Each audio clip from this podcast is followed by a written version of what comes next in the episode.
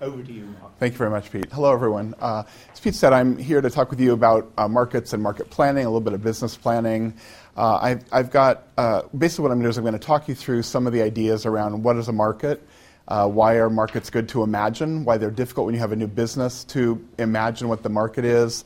So the first part of the talk is going to be more kind of thoughtful, conceptual, a little bit provocative, I hope. I'm going to show you a clip about 12 minutes of a clip from a talk that John Warnock gave here a few years ago. He's the founder of Adobe. Some of you know Adobe uh, Acrobat and other products of Adobe. And it's a talk about uh, product development. And I'm going to ask you to listen to that with a sensibility that really captures much of the point of the day, to think about how Warnock tells us how he imagines products, how they place them and make them work, a little bit about networks. Uh, then later in the talk, I'm going to talk a little bit about a USP. Some people call that a unique selling point, a unique selling proposition. Again, very familiar but cr- concrete and crucial ideas about how to know uh, and, and become aware of potential customers for the service or product or offering that you have. And uh, I have about 40 minutes to do this in, so we'll just proceed along. I can talk very quickly, so I'll try to slow down. Uh, and I'm also happy to entertain questions you know, later in the day. I know that the morning is quite full, so I'm happy to have questions at lunch or, or whenever. Uh, you know, as uh, Pete said, the, the issue here is sort of thinking about um, markets and, and, business planning. There are a lot of ways to do that. I'm going to kind of give you a middle ground that is not at the height of the kind of rational models of business planning and as I said, that starts out saying, you know, the interesting markets for entrepreneurs, for people with new businesses, with startups, the interesting markets are, are hard to imagine. They don't exist yet. And that's the kind of gist of this. I'm going to just talk with you very briefly about strategy and give you a kind of a quick strategy primer, then go into this piece about market planning, talk a little bit about Adobe, as I said, show you this clip on Adobe, and then give you some other examples. A firm called San Francisco Science, which is a medical devices provider and then wrap up with the material on USP on the sort of really nuts and bolts of thinking through the, the unique selling point of your, of your enterprise. Uh, okay, so the, um, the, the strategy primer, uh, again, I'm going to just move through this quickly. Strategy, as we know, it's firm strategy, entrepreneurial strategy, startup strategy really comprises three core questions. This is going to be review for many of you. The questions are really, you know, how do you outperform rivals? How do you do better or more than others in that same space? And that's sort of a basic question. We talk a lot about differentiation. You probably heard words like differentiation. But that core question is how do we outperform rivals this, or others in that space? The second kind of broad question says, and how do we do that? Is it about competencies we have inside of ourselves? Is it about where we position ourselves in a market, what kind of product we're in?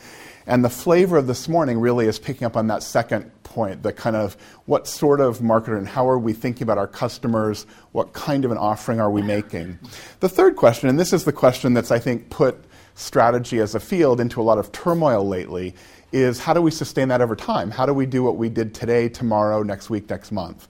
And if you reflect for a minute on that, the problem there, or the challenge of sustaining whatever it is that lets you or allows you to outperform your rivals. The challenge is that ecology or that ecosystem changes. New technologies come along, new competitors come along, regulatory arrangements shift, right? So there's a set of core factors which in the jargon are called PESTLE. Some of you may have run into that. It's an acronym for political, economic, sociocultural, environmental, legal, regulatory, and so forth.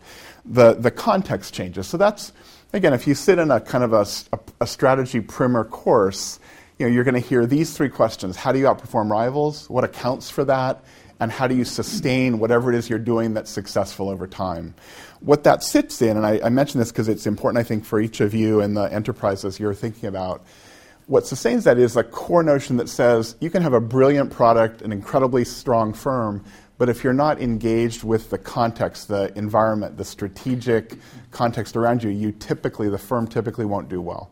Right? So there's this strong coupling between the sort of context you're in what you do and what you offer as a firm. So that's the kind of, I'm, I'm sort of saying that's the, the, the, the, primer questions to keep in mind. There's also another notion that I want to mention again, just to make sure you're familiar with, and that is the idea of a value chain. This is a notion that you've run into, you know, it's common sense, but it's useful, I think, to specify it. It basically says when you think about your offering, consider how that value is created over time. In other words, how you go from whatever the raw inputs are, whether they're talent or raw materials or a set of skills or a set of internal routines and algorithms, whatever the raw materials are, what's the process by which those raw materials acquire value and ultimately acquire some value in a market, whether it's an intermediate market for other purveyors and intermediaries or a final goods and services market for customers. And the value chain idea is interesting because a lot of what has a lot of what I'm going to say and a lot of the insights about sort of market building flow from understanding that idea of a value chain. If you look at this right away, you're going to say, huh, that's a very static conception, and you're right. Part of what I think is interesting today in the field of strategy and innovation is loosening that assumption that a value chain is not just a linear incremental unit, right? It's actually, if you think about it, uh, things like Ryanair, a lot of interesting firms have made their mark, have become successful by really rethinking the nature of the relationships that sit under the value chain. And later today, one of the colleagues is going to talk to you about networks more directly, and you'll hear that in what I'm saying. But this value chain idea simply says at each of those steps, for our kind of initial purposes, this forces you, it disciplines you to say at each of those steps, what kind of activities are going on that create value, who's involved in that, and how is that organized. And so the point here, the value chain for each link, you know, it's a, the question is how, how does this link add value? And this is again, this is a very standard value chain. You know, if you're doing services, other kinds of offerings, you would adapt that. Uh, but each link, how does it add value? And then the overall, how does that overall value chain create some kind of distinctive competence or something? I'm going to be caught here. Something that lets you uh, something that lets you become uh, uh, to perf- outperform your rivals, right? So, from my perspective, and I'm going to try to persuade you today that a value chain is a starting point. If you reflect on this also for a minute, you get the interesting insight that says, ah, whoever's already in the market, whether they're a different technology than you, whether they think about what the process or offering you're making, uh, whether they think about that differently, there's some incumbent value chain. And then entrepreneurial activity, startups become really saying, how are we going to vary or amend or rethink that incumbent value chain? As you'll see in the Adobe talk, the, the John Warnock comments, one of the challenges for a startup, especially one that is doing something truly innovative, uh, one, of the, the, one of the challenges is where do we start? How do we know how to assemble that value chain? So, my kind of initial argument to you is you always want to discipline yourself to think through what's the incumbent doing? What's the incumbent market? What needs is that incumbent market serving, and how are they meeting those needs, right? And that's kind of captured in a value chain idea. And, and that, as I said, well, that will recur as we go on.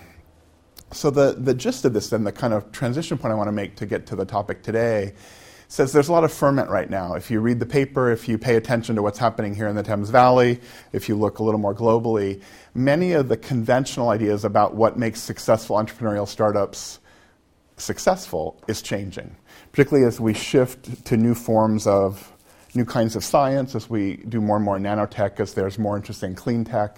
Uh, as we're moving away from sort of the Silicon Valley model, many of the truths, or many of what some people would call the conceits of that model of success are being rethought. And so we have, and this is the kind of the core, we're really shifting from this idea of competitive advantage to value creation. And that term value creation, I think, is going to recur today. Again, it's a jargon term, but that shift really connotes a, sh- a difference of saying entrepreneurial startups are successful not because they do one thing well, but because they really understand how to create value for a variety of customers and intermediaries along a value chain, right? So the value creation story becomes central. As I said, PESTLE, the summary for those macroeconomic, political, technological shifts, those are reconfiguring industry boundaries. And as you know, an interesting place to be is at the intersection of industries that are shedding their historical form and moving on. Some of you know the iPod. Everybody know an iPod? You know, what was anybody what, what was important about the iPod? What what made Apple what, what's given Apple the kind of primacy that it has with the iPod? Anybody? What's, what's the. ITunes. It's iTunes. And why is iTunes important? At least in the, in, the, in the way that I'm talking, at least. Why is iTunes important? Right. Okay. So you know, iTunes basically it's not the pretty uh, as lovely as the kind of elegant design is. an iPod is really what? It's really a kind of a Sony Walkman on steroids, right?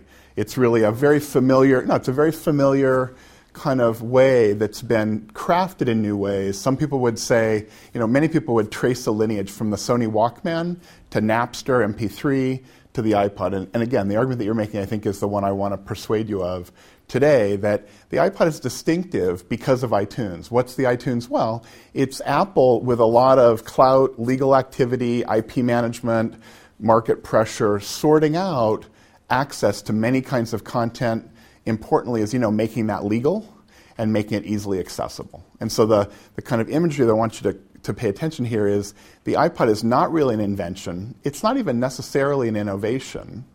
The core, the value creation of the iPod is sort of imagining and implementing uh, iTunes. Uh, do you have a question, or is your hand just moving in the air? Just moving in the air. Okay. Just checking. Sorry. I just I'm like a raptor. I see movement in the room and I sort of focus in. So okay. And so okay, so if we think that value creation is sort of core, then the issue is, you know, what is that then I'd say we really talk about managing an exploit explore ratio. And again, you'll hear more about that today. That simply says really firms that are able to do that sustainable effectiveness over time exploit current competencies and markets and products, but they also explore. And building in some ratio of exploit to explore is really important. And the how of that is where I'm going to go now for a few minutes. The how of that is really paying attention to roles and relationships. So the claim I'm going to make with you this morning is that strategy for an entrepreneurial firm, kind of marketing strategy, understanding a market, is not about taking a position. Rather, it's really about understanding a whole ecosystem and building and managing relationships and roles within that ecosystem. And that sounds kind of jargony, I know. But if you think about the iPod, that's literally what Apple did. It, it assembled a set of players. It, in some sense, embodied in iTunes an enormous amount of expertise, work, talent, and literally that is the outcome of managing a set of relations. You'll hear a very similar story from John Warnock in a few minutes about uh, his early, the PostScript, which was the early product of Adobe, Photoshop, and Illustrator. Okay, so that's the, that's the strategy primer again. All I want you to think about there is keep in mind this idea of a value chain. Uh, think about those questions. What do you do to outperform rivals?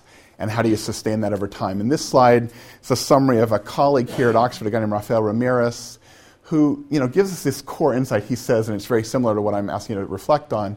He says, So today, strategy is not about being in the right place, in the right part of the value chain, in the right part of the market. Why? Because all that's in flux. And that's doubly true, I think, in entrepreneurial startups, and even more true where we're looking at emerging industries and truly novel and innovative products many of you are, are trying to commercialize. Um, mean, he says, instead, he says, successful companies reinvent value. And this is the claim. He says, the focus of the analysis is not the company or even the industry. All of the comfortable kind of assumptions about get the firm right or even get the industry right, Rafael says, are melting away. And instead, it's about getting the value creating system right. And that sounds good. What's the problem? Well, the problem is the value creating system doesn't exist. You, as an entrepreneur, have to imagine that and this is the link to some of the material this afternoon on networks. You literally have to imagine that value creating system as Apple did. And you'll see again very concretely in Warnock's talk that ability to see beyond sort of incumbent and familiar settings. Uh, and Warnock is going to tell us about that by really talking about networks directly. So then the point is this last point I just made, the, the, the point of strategy here then is really reconfiguration of market, I'm sorry, reconfiguration of roles and relationships. Okay, let me uh, give you the, the Warnock videos. I, said, everyone, I think everyone knows Adobe Acrobat or Adobe, uh, uh, the firm. They've had a series of successful products. They've, their activities have really redescribed a number of industries connected to publishing, uh, magazines, photography, other areas. Uh, they think of themselves, I think, importantly, as a provider of technology and standards. It's kind of, historically, it's a very geeky organization. Uh, uh, Warnock himself and his partner Geschke were PhD, uh, PhDs in computer science. And again, you'll hear some of that in the comments. What I want you to think about here, I just want you to kind of think about how he tells us they imagined and built markets for PostScript, for Photoshop, and for Adobe Illustrator, right? Three old products, probably older than many of you in the room, but three products that really provided the bedrock for Adobe's success. Okay, so I, what I'd like to do now is I'd like to kind of draw a couple of lessons from uh, Warnock. As you know, just listening to him, he's giving us a number of insights about his own location in the kind of ecosystem at Silicon Valley. Hmm. He's also giving us an idea that's very common, very powerful idea about what some people call disruptive innovation. That initially activities and um, and you know, Warnock has also given us a really useful idea. Oh, thank you. That's great. Warnock has given us a really useful idea about disruptive innovation, which is a you know, really quick idea here, and it's relevant to the day. He's asked us to say, you know, interesting markets don't exist.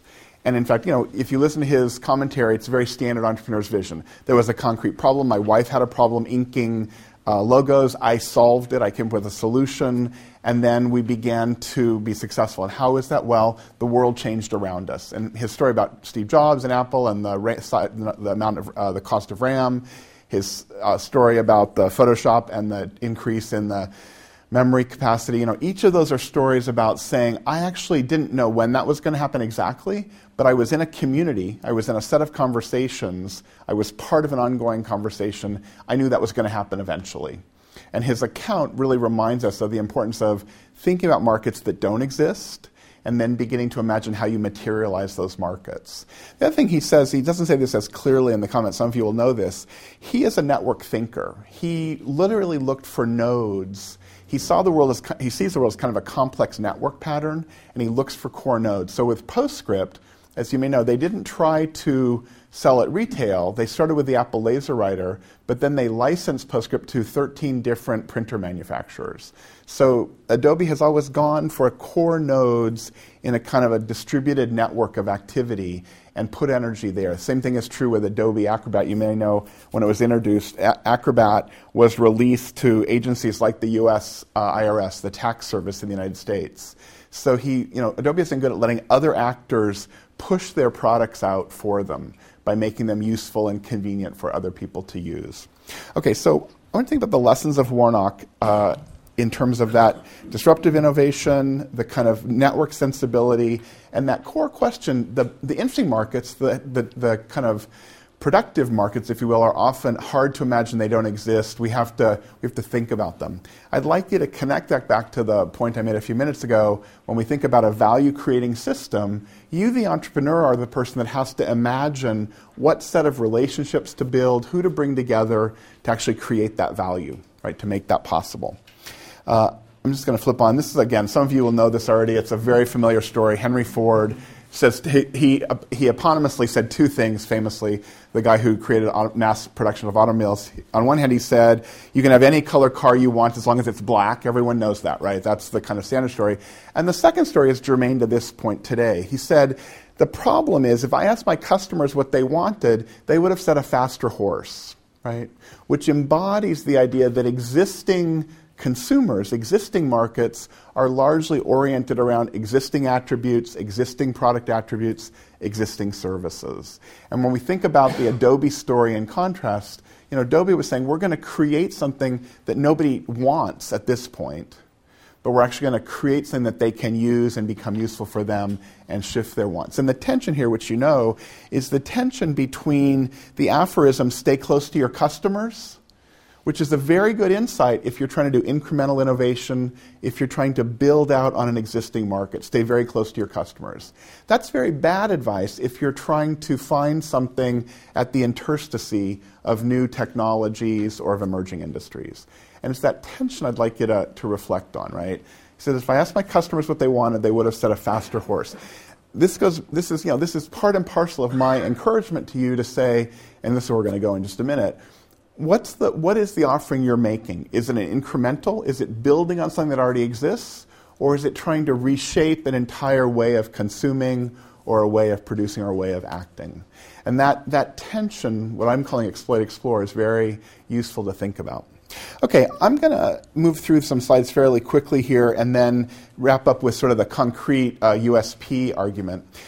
Some of you also know William Gibson, the science fiction writer. Again, a famous quote, often used, I think timely for us. Gibson says, The future is already here, it's just unevenly distributed. And I'd like to give that to you as a challenge. When you think about marketing your offerings, when you think about building this you're doing, like Adobe, the future is already here. Like Steve Jobs, the future is already here. It's unevenly distributed. In other words, that information is distributed and disaggregated, it's located in different places. And she or he, that firm that pulls them, that information together, that literally assembles the future, is powerful. This is the argument about the iPod that the colleague out here made. It's, you know, I, I, I want to again suggest to you, and this is the language I would use, is that of a system builder. If you're interested in this, I have a TEDx talk. This is a small self promo. I have a TEDx talk. You can Google me and hear about system building. But the argument here says, like Warnock, like Steve Jobs with iTunes, like a number of interesting initiatives, the ability to say, ah, the future is already here, it's just scattered. And my work is actually assembling that and connecting it and building the sinews through networks and again, the language I used earlier, managing roles and relationships to create and consolidate that value. So that's the, that's the kind of core pitch I'm making. I'm going to just sniff now in my last couple of minutes to sort of a more concrete story. I'm going to skip these slides. You're welcome. You have the slides. I'm happy to ever talk about them at the question time. This is a story about San Francisco scientist, medical devices entrepreneur, who basically positions himself in an existing industry space, medical devices, he is not connected. He doesn't have medical expertise. He doesn't have capital, but he wants to get into the medical devices space. And of course, what he does is a traditional brokering story. He locates San Francisco Science as a core broker among each of these other elements, right? So, and you'll hear more about that today later. Uh, I'm also just going to move on the system builder slide uh, and, and really come to this kind of last bit the kind of gist I'd like you to reflect on. So I've given you this kind of idea of markets have to be imagined, and you as an entrepreneur have to really understand the value creating constellation that's out there. But following Gibson's insight, it's distributed unevenly. It's not visible. It's not already packaged together. And you have to take on the work of being a system builder. You have to be the one that really envisions the possibilities. How do you do that? Okay, so the, the USP is a familiar, another piece of jargon many of you know comes out of marketing strategy. It basically says the discipline, the work you have in understanding what is the distinctive, compelling value offering you make. The work of figuring that out is central to both marketing your firm or your offering and also uh, really uh, sustains a strategy. Right? So, USP, unique, that is distinctive uh, sets a, a clue, sets you apart from the competitors. Selling, it actually provides the compelling argument for your offering as opposed to others. And finally, it's a proposition. It has some of the kind of persuasive qualities that we know drive the adoption of innovations of various kinds. This, the next couple of slides I'm going to um, talk through and then just wrap up with a kind of con- a concluding slide. This is, comes from a colleague of mine, a guy named Mohan Sawhney, who teaches at the Kellogg School at Northwestern. Um, he and his colleagues have done something very interesting. They've said, what are the ways firms can create value through innovation and through other kinds of activities? For our purposes, I think this helps us remember when we're trying to think about a USP, what makes our offering, how do we position our offering, what makes it distinctive, how do we really understand the kind of guts or the mechanics of a firm? Sawhney's people say there are four core dimensions what you offer, right? how you make that offering, to whom you offer it, the customers or the market, and the presence, whether you're online, bricks and mortar, and so forth. And then within each of those kind of broad quadrants, there's a set of subdimensions. So there's 12 dimensions. Now, could there be 15 dimensions? Of course. Could there be seven? Yes. There's nothing magical here. But the discipline, I think, for us as entrepreneurs, as people thinking about trying to move kind of basic ideas, basic science into commercial spaces, is to say some, some of those dimensions, by thinking through those dimensions systematically, we can imagine ways to create distinctiveness, value, uh, service positioning, and propositions, right? So it focuses, and this is important, it focuses away from the, the offering itself. And it focuses not only on the offering we make, but how we make it, to whom we make it, right? This is the core of really imagining a distinctive market. This next slide gets, takes each of these dimensions, defines them quickly, gives you some examples to kind of make them more uh, vivid or more visible to you. You know, basically, it, it reminds us of the, the core understanding. Offerings are new products. Platform is how you leverage capabilities. Value capture is something about the payment structure and reimbursements.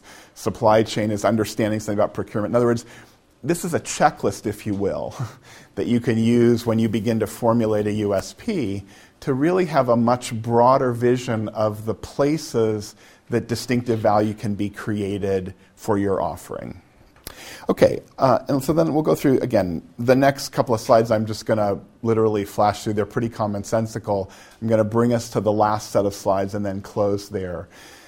The, this is really the process, if you will, for defining a USP. So think about what you do, the biggest benefits you offer, and this is again where you engage with customers, both current customers and potential customers. What do you offer them, right? Write that down, be very concrete. This is a very concrete kind of practical guide, a checklist. Write those down, then say, okay, what's distinctive about that? And the distinctiveness here, the, the, what makes the value in your offering can come from the product itself, it can come from the offer you make, the proposition you make, and it can come from a guarantee. So this is taking a product, a kind of a, a, a technique to hit a baseball. And the product then is a unique baseball swing that will instantly force you to hit like a pro, right? That's the focus on the product. The offer is you can learn this easily and it will be effective and help you improve yourself in just a very little bit of time. And the guarantee is if you don't hit like a pro baseball player, uh, you'll, we'll refund your money, right? So this is, again, asking you to imagine the sources of distinctive value and then literally put those into words, right? Put those into words that can become the basis of a marketing vision and a marketing strategy. The third step in a USP is really paying attention to solving what some people call a pain point. What's bothering people? you know, Warnock said to us, my wife would come to me at midnight and say, I need to do a logo, you know, uh, John, fix, make, help, do something in PostScript so I can do a logo, right? That's the idea. There's some problem, some pain point, something that organizes the initial production of value. Uh, familiar in the US case is Domino's Pizza. Some of you will know this. They have had a very powerful uh, success with the claim Domino's pizza delivered in 30 minutes or it's free. And the argument here is that speaks to people's want for quick food, kids are hungry, you just got home from work.